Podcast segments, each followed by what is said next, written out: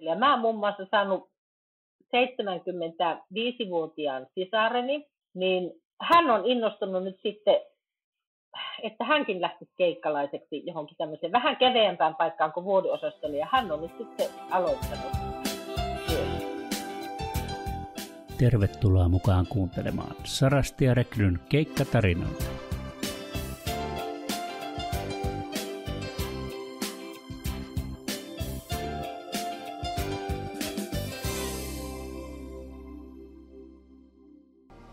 Hoitajana kolmivuorotyön kanssa pallottelu on joskus haastavaa. Keikkailu kuitenkin mahdollistaa mulle merkityksellisen arjen, merkityksellisen työn ohella. Sarasti ja Rekryn avulla mä saan tehdä töitä mun oman elämäni ehdoilla. Ja mehän ollaan päästy jo kesään asti tässä keikkatarinoista. Tämä taitaa olla kuudes keikkatarina tälle keväälle ja, ja nyt siis kesälle. Ja tämä päättää tämä osa tämän ensimmäisen tuotantokauden ja ja syksyllä me palataan vähän niin kuin uudistuneenkin formantin kanssa.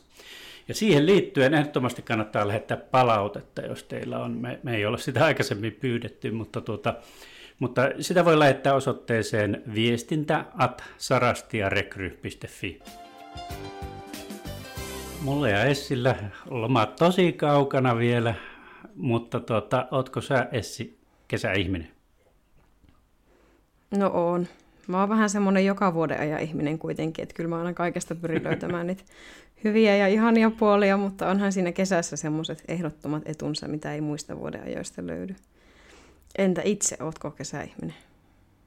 Mä oon aivan, aivan täysin kesäihminen ja mikä on hassua, mä oon 50 vuotta elämästäni asunut Lapissa, jossa Eino Leinonkin sanoi, kesä on tosi, tosi lyhyt ja niin tota, täynnä sääskiä, niin, mutta, mutta nyt asun täällä etelässä ja nautin tästä vähän, tai itse asiassa aika paljonkin pitemmästä kesästä.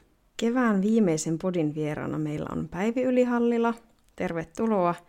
Kerros meille Päivi, että ootko sinä puolestasi kesäihminen? Satasella kesäihminen. Jos ei kesää olisi, niin mä en olisi elossa. Mä tarvin valoa ja lämpöä ja erityisesti valoa. No miten sä pärjäät sitten tuon kaamosajan? No tuota, silloin vielä kun olin työelämässä, niin mä oon oikeasti kärsinyt kaamosmasennuksesta. Ja mä olisin halunnut mennä lokakuun lopussa talviunille ja sitten helmikuun puolesta välistä herätä.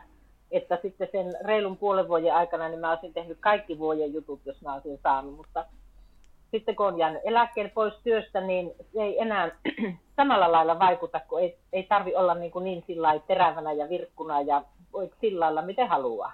Että tykkään pimeästä ja märästä ja kynttilänvalosta ja paljosta lumeesta ja pimeistä öistä. Ja, mutta ilman kesää en olisi elossa. Tämä on hyvä vuoden aika. Päivi, meidän, meidän tämä podcastin äänitys on siirtynyt kahteenkin otteeseen. Haluatko avata, että minkä takia? No sain vihdoin viimein koronatartunnan töistä. Ja olen kyllä reilun kaksi vuotta sitä todella niin kuin tarkasti väistellyt. Ja, ja vähän niin kuin miehen kanssa ollaan asuttu melkein kuin pottukellarissa tämä, tämä aika. Että mä oon saanut liikkua sen verran, että mä oon käynyt töissä, mutta mies ei ole saanut liikkua mihinkään. Ja tuota, sitten kun sai viimein tämän, tämän tartunnan, tästä nyt on nelisen viikkoa aikaa, niin tuota, on ollut tosi sairas, että jos mulla ei olisi kolme rokotetta, niin mä olisin varmaan sairaalahoidossa ollut, että, että mulla on nyt mennyt jo sitten yli puoli vuotta siitä kolmannesta rokotteesta, että siksi mä varmaan sitten sain niin lujan taudin. Mutta tuota, ja vähän pelkäsi, että tulee joku lonkovit, koska mulla oli vaikka mitään ja, ja jälkitautejakin, mutta nyt ei ole enää kuin semmoista pientä rykimistä ja, ja niin, eli ihan nyt on virkku, mutta oli jäätävä väsy ja, ja meni maku- ja hajuaisti ja hajuaisti on palannut toissapäivänä. Nyt on ensimmäistä kertaa haistanut kesän vasta ulkona, joka tuntuu aivan ihanalta. Mm. Että tuota, ei sitä tautia kannata tieten tahtoin hankkia, jos vaan voi väistellä. Joo, mulla ei ole tiettävästi vielä ollut. Onko Essi sulla ollut korona? Ei ole mullakaan. Hyvin on väistelty. Mutta nyt ollaan menossa kyllä semmoisiin massatapahtumiin tänä kesänä, että Fingers crossed, että ei tule, ei tule koronaa.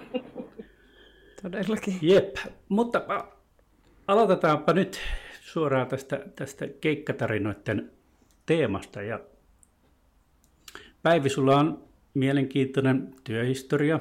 Sanoit, että olet, olet nyt eläkkeellä. Ja, mutta jos aloitetaan ihan lapsuudesta, niin minkä, minkälaisia urahaaveita sulla oli lapsena? Ja kerro myös, että mistä sä oot kotossa. Mä oon Kalajoelta kotosi ja oon ollut vaikka missä. Ja sitten oon nyt eläkkeellä palannut tänne Kalajoelle takaisin. Ja tuota niin, niin, niin äh, lapsuuden perheeni kesäpaikalle on palannut ja, ja tämä onko paratiisi nyt. Asumme mieheni kanssa merenrannalla. Ja tuota, lapsuudessa on paljon viettänyt aikaa täällä, täällä samassa paikassa, vanhassa mökissä.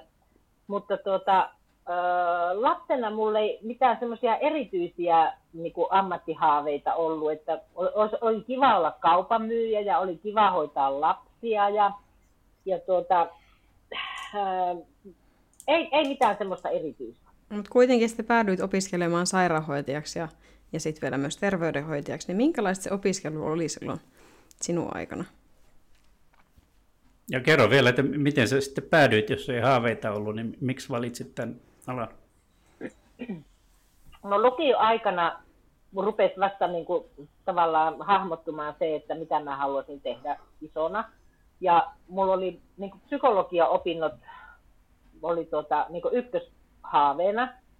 Ja se johtui siitä, että mulla oli ihana opintoohjaaja, joka oli meidän, myös meidän psykologiaopettaja. Että hän jotenkin niin kuin, hänestä mallia ottaen ja, ja ihastuneena ja kannustamana, niin, niin ajattelin, että hakisin opiskelemaan psykologiaa. Mutta sitten tuota, opiskelin sitten kirjoitusten jälkeen niin kesäyliopistossa psykologia apropaatturia ja sitten mitä kaikkia keskusteluja siellä käytiin, sitten mä ajattelin, että ei ehkä mun persona on niin kuin sinne päin niin kuin kallellaan. Ja, ja tuota, sitten mä hain lääkikseen, mutta en päässyt. Ja, ja tuota, sitten, että no johonkinhan sitä nyt pitää sitten mennä. Ja sitten mä ajattelin, että no mä aloitan sairaanhoitaja opinnoista, että haen sinne, jos pääsen, ja sitten katsotaan, että haenko myöhemmin lääkikseen, jos, jos vielä niin siltä tuntuu. Ja ei ole, en ole yhtään katunut sitä, että en hakenut toista kertaa lääkikseen. Ja tuota, mm, valmistuttuani sairaanhoitajaksi, niin olin vuoden työssä, hoitajan työssä, ja sitten oli semmoinen kokeiluvaihe, että yhden vuoden työkokemuksella pääsi terveydenhoitajaopintoihin. Ja mä koin, että mulle ei vuorotyö, kolme vuorotyö sovi, niin mä hain sitten terveydenhoitajaopintoihin ja pääsin sinne ja, ja tuota, sitten olin semmoisen vajaan kymmenen vuotta terveydenhoitajana. Ja sitten kun päädyin terveydenhuollon opettajaksi, niin se oli ihan, että se ei ollut mun oma ajatus ollenkaan, vaan silloin oli hirvittävä pula täällä meidän, ehkä koko maassa, mutta ainakin täällä, täällä niin pohjoisemmassa Suomessa, niin terveydenhuollon opettajista. Ja mä olin joku neljäskymmenes, jolle sitten erään oppilaitoksen rehtori sitten soitti kyseltyä aina uutta ihmistä, että, että jos et sä ala, niin sano jonkun toisen nimi- ja puhelinnumero. Ja, ja päädyin sitten, sitten, sitten sinne opettajauralle, sitten hain opintoihin ja ja sitten kun olin opettajaopinnot opiskelun, niin sitten hain vielä ammatillisen opintoohjaajan opintoihin ja, ja semmoinen se mun työura sitten on ollut. Aika paljon niitä opiskeluita. Onko opiskelu yksi sun intohimoista sitten? Öö, sanotaan, että se oli ehkä sinne nelikymppiseksi, se oli mun intohimo, mutta sitten se jotenkin laantui. Sitten mä halusin vaan tehdä, niin kuin, tehdä sitä sitä työ, työ, perustyötä ja, ja sitten se, siitä lähtien mä olin sitten niin pääasiallisesti opinto-ohjaaja. Ää, jos mennään vielä sinne terveydenhuoltoalalle ennen kuin siirryit sinne opettajaksi, niin minkälaisia kokemuksia sulla niiltä ajoilta on?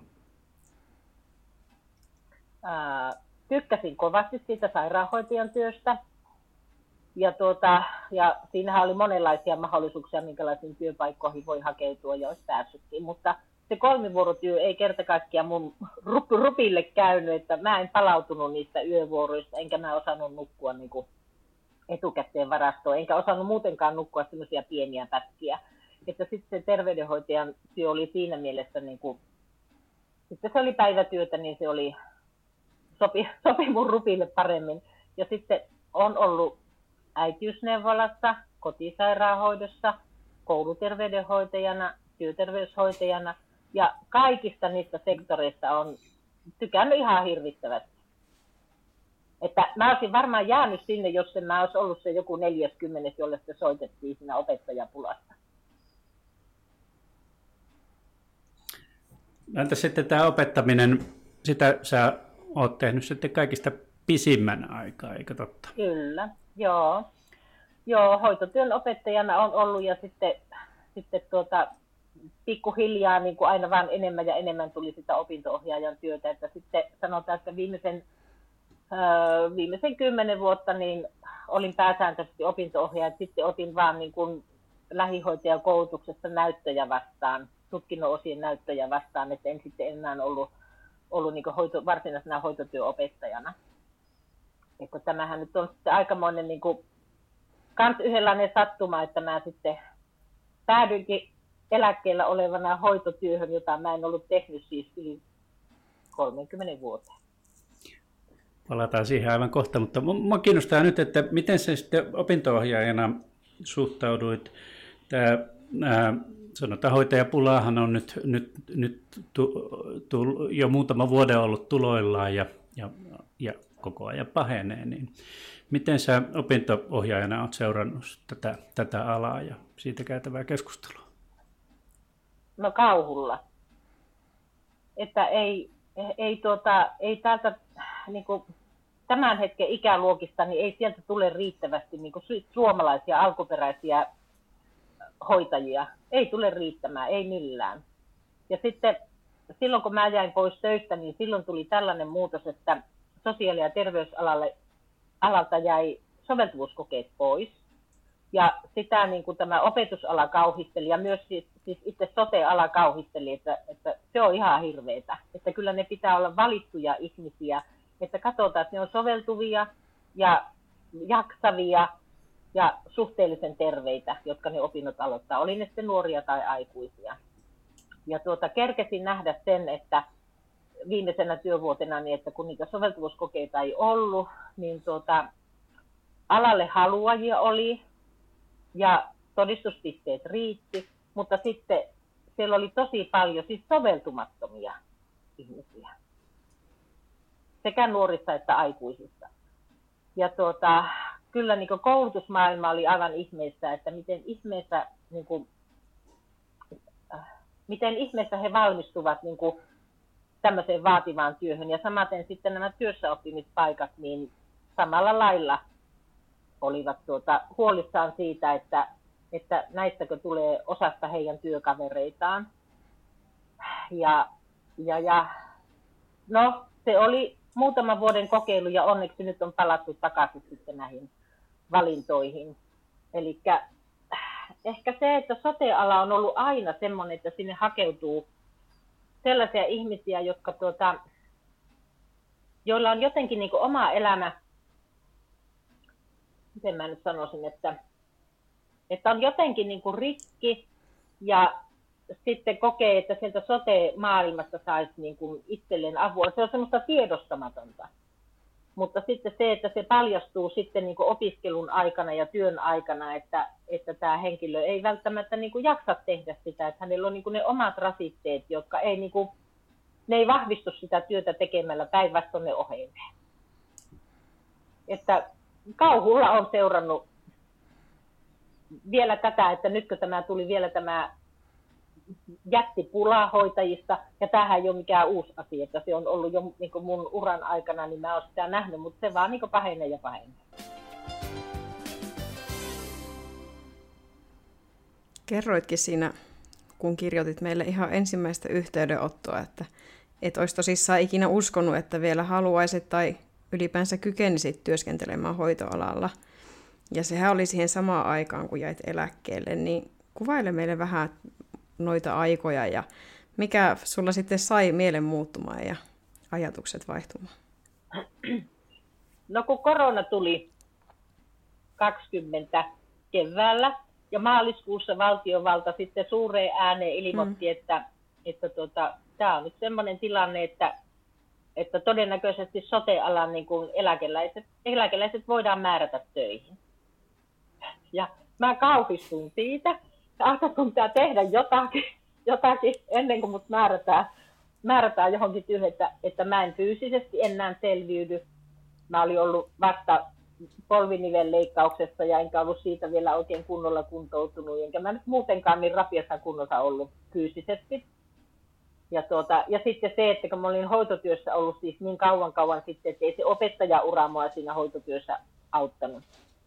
Ja tuota, ajattelin, että mä oon nokkela, että, että tuota, mä ilmoittaudun täällä Kalajoilla niin, niin tuota, tuonne vanhuspalveluihin, että mä voisin olla tämmöinen vapaaehtoistyöntekijä, että mä oon tämmöinen perusterve mummu, vähän hitaasti liikkuva ja, ja tuota, voisin olla ulkoiluttamassa ja ehkä syöttämässä ja saattohoitopotilaalla, jolla ei ole niin kuin omaisia lähellä, niin voisi olla valvomassa vaikka hänen luona vaikka yölläkin tai päivällä. Että tässä olisi tämmöinen vapaaehtoinen mummo, jolla on jotakin ymmärrystä niin sieltä tältä hoitotyön puolelta.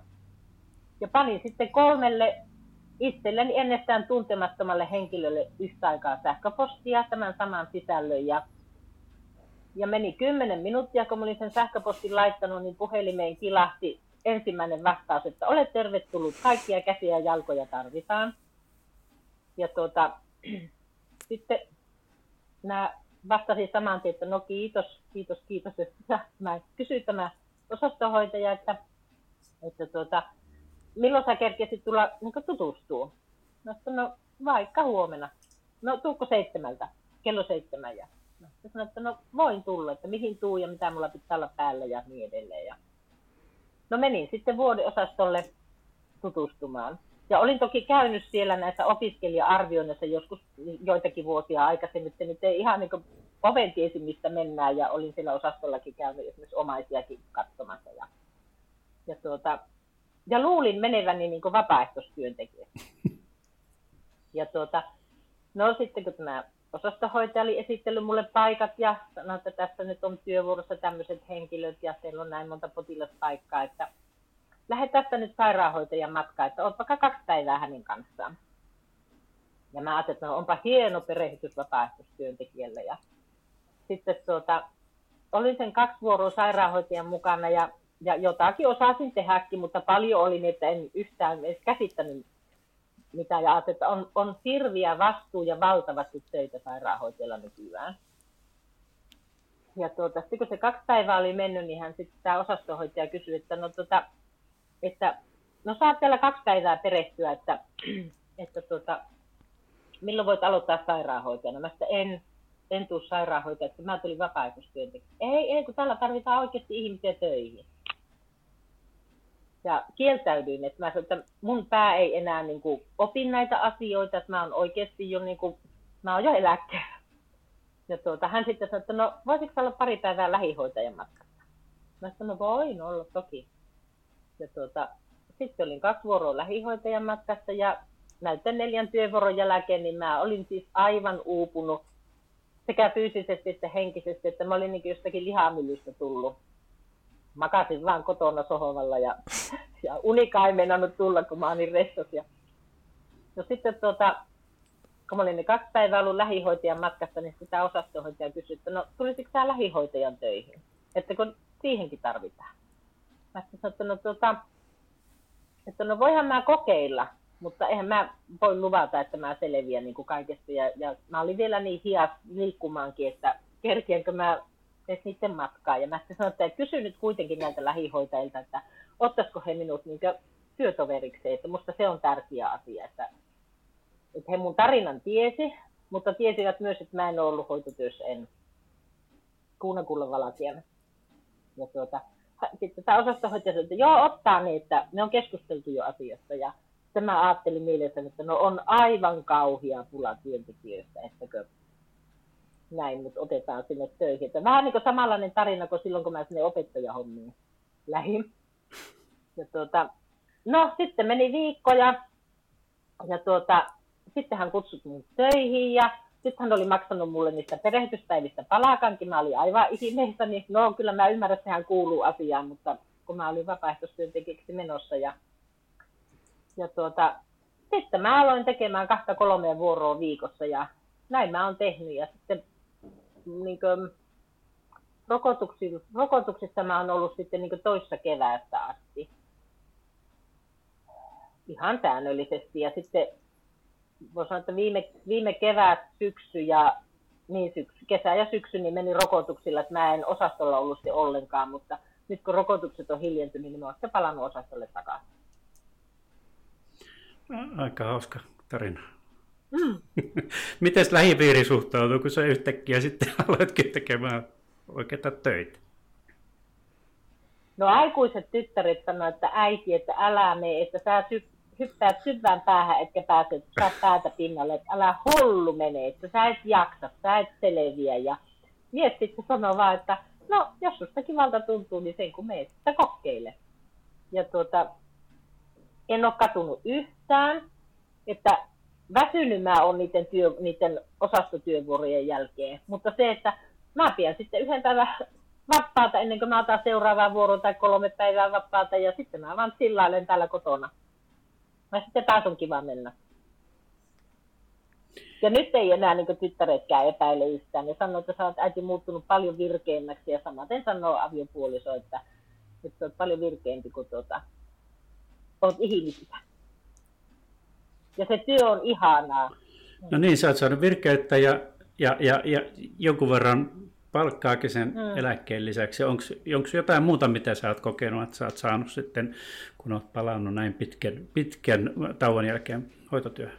No, no tuota, mun fyysinen kunto on kohentunut todella paljon.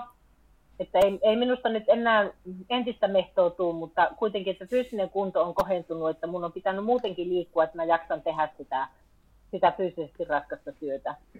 Ja, tuota, ja sitten se, että kaikkein tärkeintä on se, mitä saa niin kuin niiltä potilailta. Nehän on vuodiosastolla pääsääntöisesti ikäihmisiä, niin heidän kanssaan on niin ihanaa.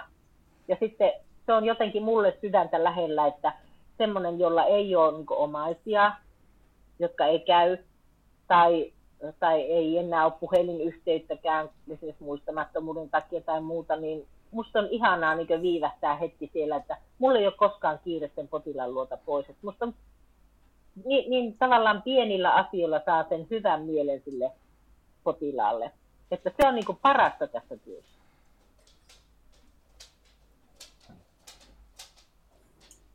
Ihanaa.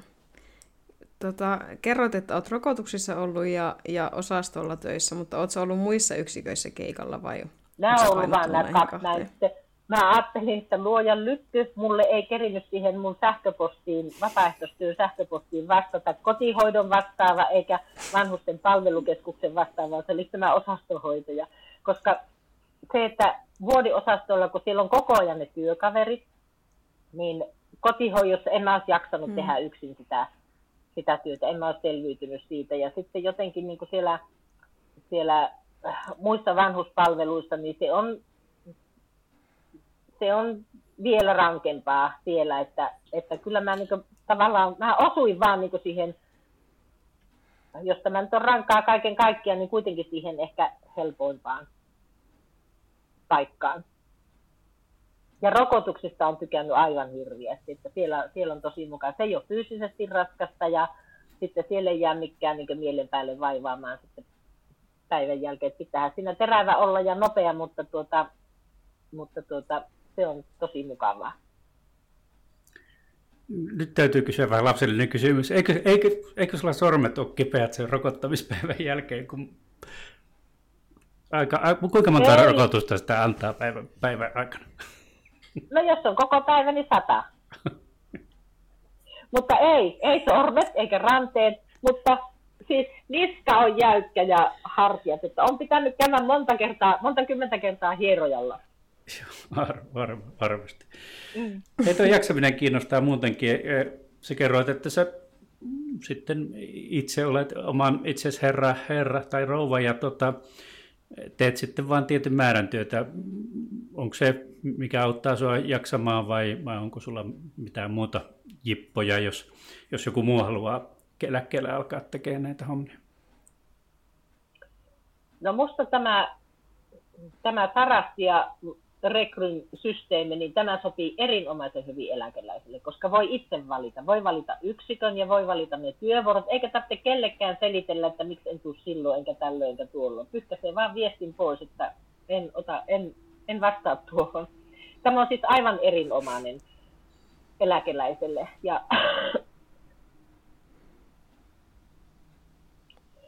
tuota, tuolla vuodeosastolla, niin siellä on kaksi muutakin eläkeläistä, jotka toinen ei taida tehdä Sarastien kautta, mutta toinen on tehnyt. Hän on nyt vähän aikaa pois, pois kuvioista, mutta tuota, niin, hän on myös tehnyt Sarastien kautta ja, ja me ollaan puhuttu siitä, että tämä on tosi, tosi kätevää meille eläkeläisille.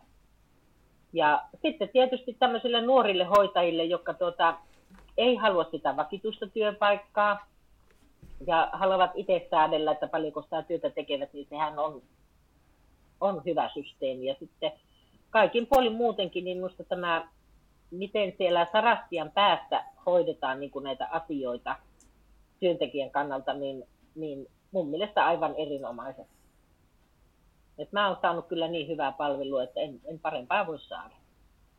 Me ollaan, me ollaan itse asiassa Essin kanssa ollut tänään tila, tilaisuudessa, jossa ollaan niin käyty läpi tällaista ihan systemaattista palautetta. Ja, ja täytyy sanoa, että työntekijöiltä Joo. tuli kyllä tosi hyvät palautteet, että, että ne, on vaan, ne on ollut hyvät aina ja, ja nyt ne oli jopa historian parhaat. Että tuota, tämä on tosi Joo. kiva kuulla sitten ihan, ihan oikealtakin työntekijältä, ettei vaan tilastoja katso. Miten keikkalaisiin suhtaudutaan siellä osastolla, kun sinne menee tai ylipäänsä, kun olet mennyt keikkalaisena nyt töihin, niin minkälaisen vastaan Hyvän, lämpimän. Ei mitään semmoista niin kuin, että jotenkin katsottaisiin nenävartta pitkin, että kun mä ensin ajattelin, en ajatellut niin tavallaan tätä keikkalaisuutta, vaan sitä, että kun mä tuun eläkeläisenä, hitaana ihmisenä ja vanahoilla tiedoilla sinne, sinne osastolle, niin se, että, että kuinka ne kestää tämmöistä niin työkaveria. Mutta, mutta tuota, minut on kyllä otettu todella niin lämpimästi vastaan, että vaikka siellä osastollakin on vaikka minkälaista kuria ja hankalaa ja työoloissa on vaikka ja mitä ja, ja ihmisiä ei taho olla riittävästi ja, ja niin edelleen, niin aina on saanut lämpimän vastaanoton. Että mua ei ole kyllä ylen katsottu, ei, ei yhtään. Ja samaten niin kuin muutkin, jotka siellä nuoremmat, jotka tekee keikkalaisia, niin kaikki sinne on tervetulleita sinne työvuoroon tässä nykyyhteiskunnassa kaikkea pitää kehittää koko ajan. Mites, olisiko sulla vinkkejä, miten sitten voitaisiin tätä hyvää sarastia rekryn tai sitten näiden vastaanottavien työpaikkojen niin kuin prosessia kehittää? Onko sulla siitä, siitä ajatuksia? En osaa vastata tuohon. Osaanpa. Siri vastasi mulle. niin, tuota, mä en keksi kyllä mitään, kun mä oon tietenkin tullut niitä kyselyjä sitten aina välillä sähköpostiin, että anna palautetta niin kuin tästä Sarastia Rekryn niin toiminnasta ja näistä palveluista, niin mä en keksi mitään niin semmoista parannettavaa. Ja se ei ole se, ettenkö mä vaan niin vitti ajatella, mutta kun minusta tämä toimii niin hyvin, että, että tuota, jotenkin kun saisi työnantajat niin kuin enemmän käyttämään tätä palvelua, niin ehkä niitä keikkalaisia rupia sitten olemaan, mutta kun vähän tuntuu semmoiselta nihkeeltä, että, että tuota, ää, niin työnantajan puolelta, että työnantajan puolelta nihkeeltä, että ei tuota niin, välttämättä haluaisi tätä systeemiä sinne, mutta kun se, että ne ei saa niitä keikkalaisia ollenkaan, jos ei ne käytä tätä tämmöistä palvelua tai osta tätä palvelua. En mä osaa sanoa mitään niin kehitettävää. Osassa työpaikoista varmaan niin kuin halutaan pitää omissa käsissä ja soittaa aina niille tietyille, jotka jo tunnetaan, niin työntekijöille, mutta, mm. mutta ne eivät varmaan aina oikein riitä. Ei, sehän siinä on, että siihen menee hirveästi aikaa sieltä työpaikalta kun se, sillä, se on yksi ihminen kiinni puhelimessa, ja kun se ei ole sitä varten, vaan se on yleensä siellä niin muuten työntekijänä, esimerkiksi hoitajana, sairaanhoitajana vuodiosastolla, niin sitten sen työajasta menee siihen, että se soittelee ihmisiä töihin. Niin se ei ole, se ei ole hyvä juttu. Hei, onko sulla jotain, sua kuuntelis niin vaikka kuinka pitkään, mutta meillä loppuu kysymykset tässä kohtaa. Onko sulla jotain, mitä ehdottomasti haluat sanoa? Meidän kuuntelijat varmaan on, osa on keikkatyöntekijöitä ja osa on tuota, sellaisia, jotka harkitsevat, että, että tuota, alkaako tekemään keikkaa ja osa on sitten muuten työ, työelämän ja, ja ehkä soten, sotesta kiinnostuneita, niin onko sulla heille vielä jotain, jotain sanottavaa ennen kuin mennään tuonne loppukevennyksen puolelle? suosittelen keikkatyötä, että jos se niin omaan elämään ja niin taloudellisesti passaa, niin suosittelen keikkatyötä. Ja sitten eläkeläiset, jotka tuota, yhtään niin voisi ajatella, että voisi olla jotakin muutakin sisältöä elämään kuin se, mitä nyt sitten on ne eläkeläispäivät, niin, niin suosittelen. Mä oon muun muassa saanut 75-vuotiaan sisareni, anteeksi, eihän vielä onko täyttää kohta 75, niin tuota, hän, on kans, hän on vähän samanlainen tarina kuin mulla tämä ammattitarina. Just. Niin, tuota, niin hän on innostunut nyt sitten, että hänkin lähti keikkalaiseksi johonkin tämmöiseen vähän keveämpään paikkaan kuin vuodiosastolle, ja hän on nyt sitten aloittanut myös. Mm. Ihanaa.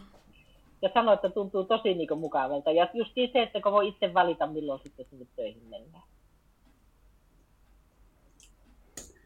Hei, tämä... suosittelen. Mm. Hien, hien, hienoa. Näihin suositteluihin ja se, voidaan siirtyä tähän seuraavaan ja viimeiseen, viimeiseen kysymykseen. Mikä Päivi on sut tehnyt iloiseksi viime aikoina? Joka päivä tämä paikka, missä minä asun. Mä asun merenrannalla. Tästä kun minä katson ikkunasta ulos, niin tuolla näkyy nyt olevan kolme joutsenta tuolla tuossa meidän uimavesissä ja pieniä vaahtopäitä ja taivas on sininen ja, ja mä rakastan tätä paratiisia. Täältä tulee voimaa. Se kuulostaa nimenomaan paratiisilta. Onko ne hiekkasärket jossain lähellä? Ne on 20 kilometriä tuonne etelään päin. Just. Meillä on oma hiekkaranta täällä. Okay. Mulla on nyt tämmöinen materialistinen onni tällä kertaa. Mun parhaan kaveri Häät on tässä muutaman viikon päästä ja mä oon kuumeisesti etsinyt sinne, kun mä oon kaasona, niin tietyn väristä mekkoa. Se on tarkka se väri, mikä sen pitää olla. Mutta meillä ei ollut tiettyä mallia sitten määritetty, niin ei semmoisia mekkoja ole löytynyt. Mutta nyt löytyy vihdoinkin, yes. käytettynä vieläpä, että oikein tämmöinen ekologinen hankinta, niin just sopiva mekko sinne, niin se on kyllä ihan harvinaisen onnelliseksi tehnyt nyt että uimakausi on alkanut. Mä käyn joka päivä tuossa kahden kilsan päässä. Hyvä ranta, Alisen järven ranta ja mä pyöräilen sinne joka ilta. Ja ihan kohta lähden tästä työpäivän jälkeenkin pyöräilemään ja käyn vähän pulahtamassa. Vesi on vielä mukava viileä. Se, siitä tulee liian lämmintä, kun tulee helteet, mutta nyt se on mukavaa ja viileä. Ehkä se on siellä mer- merivesi siellä pohjoisessa vielä, vielä viileämpää. Oletko käynyt uimassa päivä? haluan vielä tämän sanoa. Eilen kävin mittaamassa, kun yksi ystävä kysyi, että paljonko on meriveen lämpötila, kun mä en ole käynyt. Siis on kaksi viikkoa, kun mä kävin talviturkkiin heittää, se oli, aika, se oli ehkä semmoista 15 astetta silloin. Niin kävin eilen sitten ihan, menin mittarin kanssa tuonne rantakiville, niin se oli 20 astetta. No niin, se on just, se on just sopiva. Joo, kun nyt, joo, joo. Ja nyt on ollut niin lämpimiä öitä ja sitten kun päivät on lämpimät, niin, mutta huomenna se viilenee. Mutta kävin pulahtamassa. Se oli ihanaa vettä. Näihin kesäisiin tunnelmiin me päätämme tämän ensimmäisen tuotantokauden keikkatarinoita ja palaamme syksyllä. Ja muistakaa laittaa näitä palautteita. Ja vielä kiitos Päivi sulle. Oli hieno saada sut vieraksi. Kiitos teille.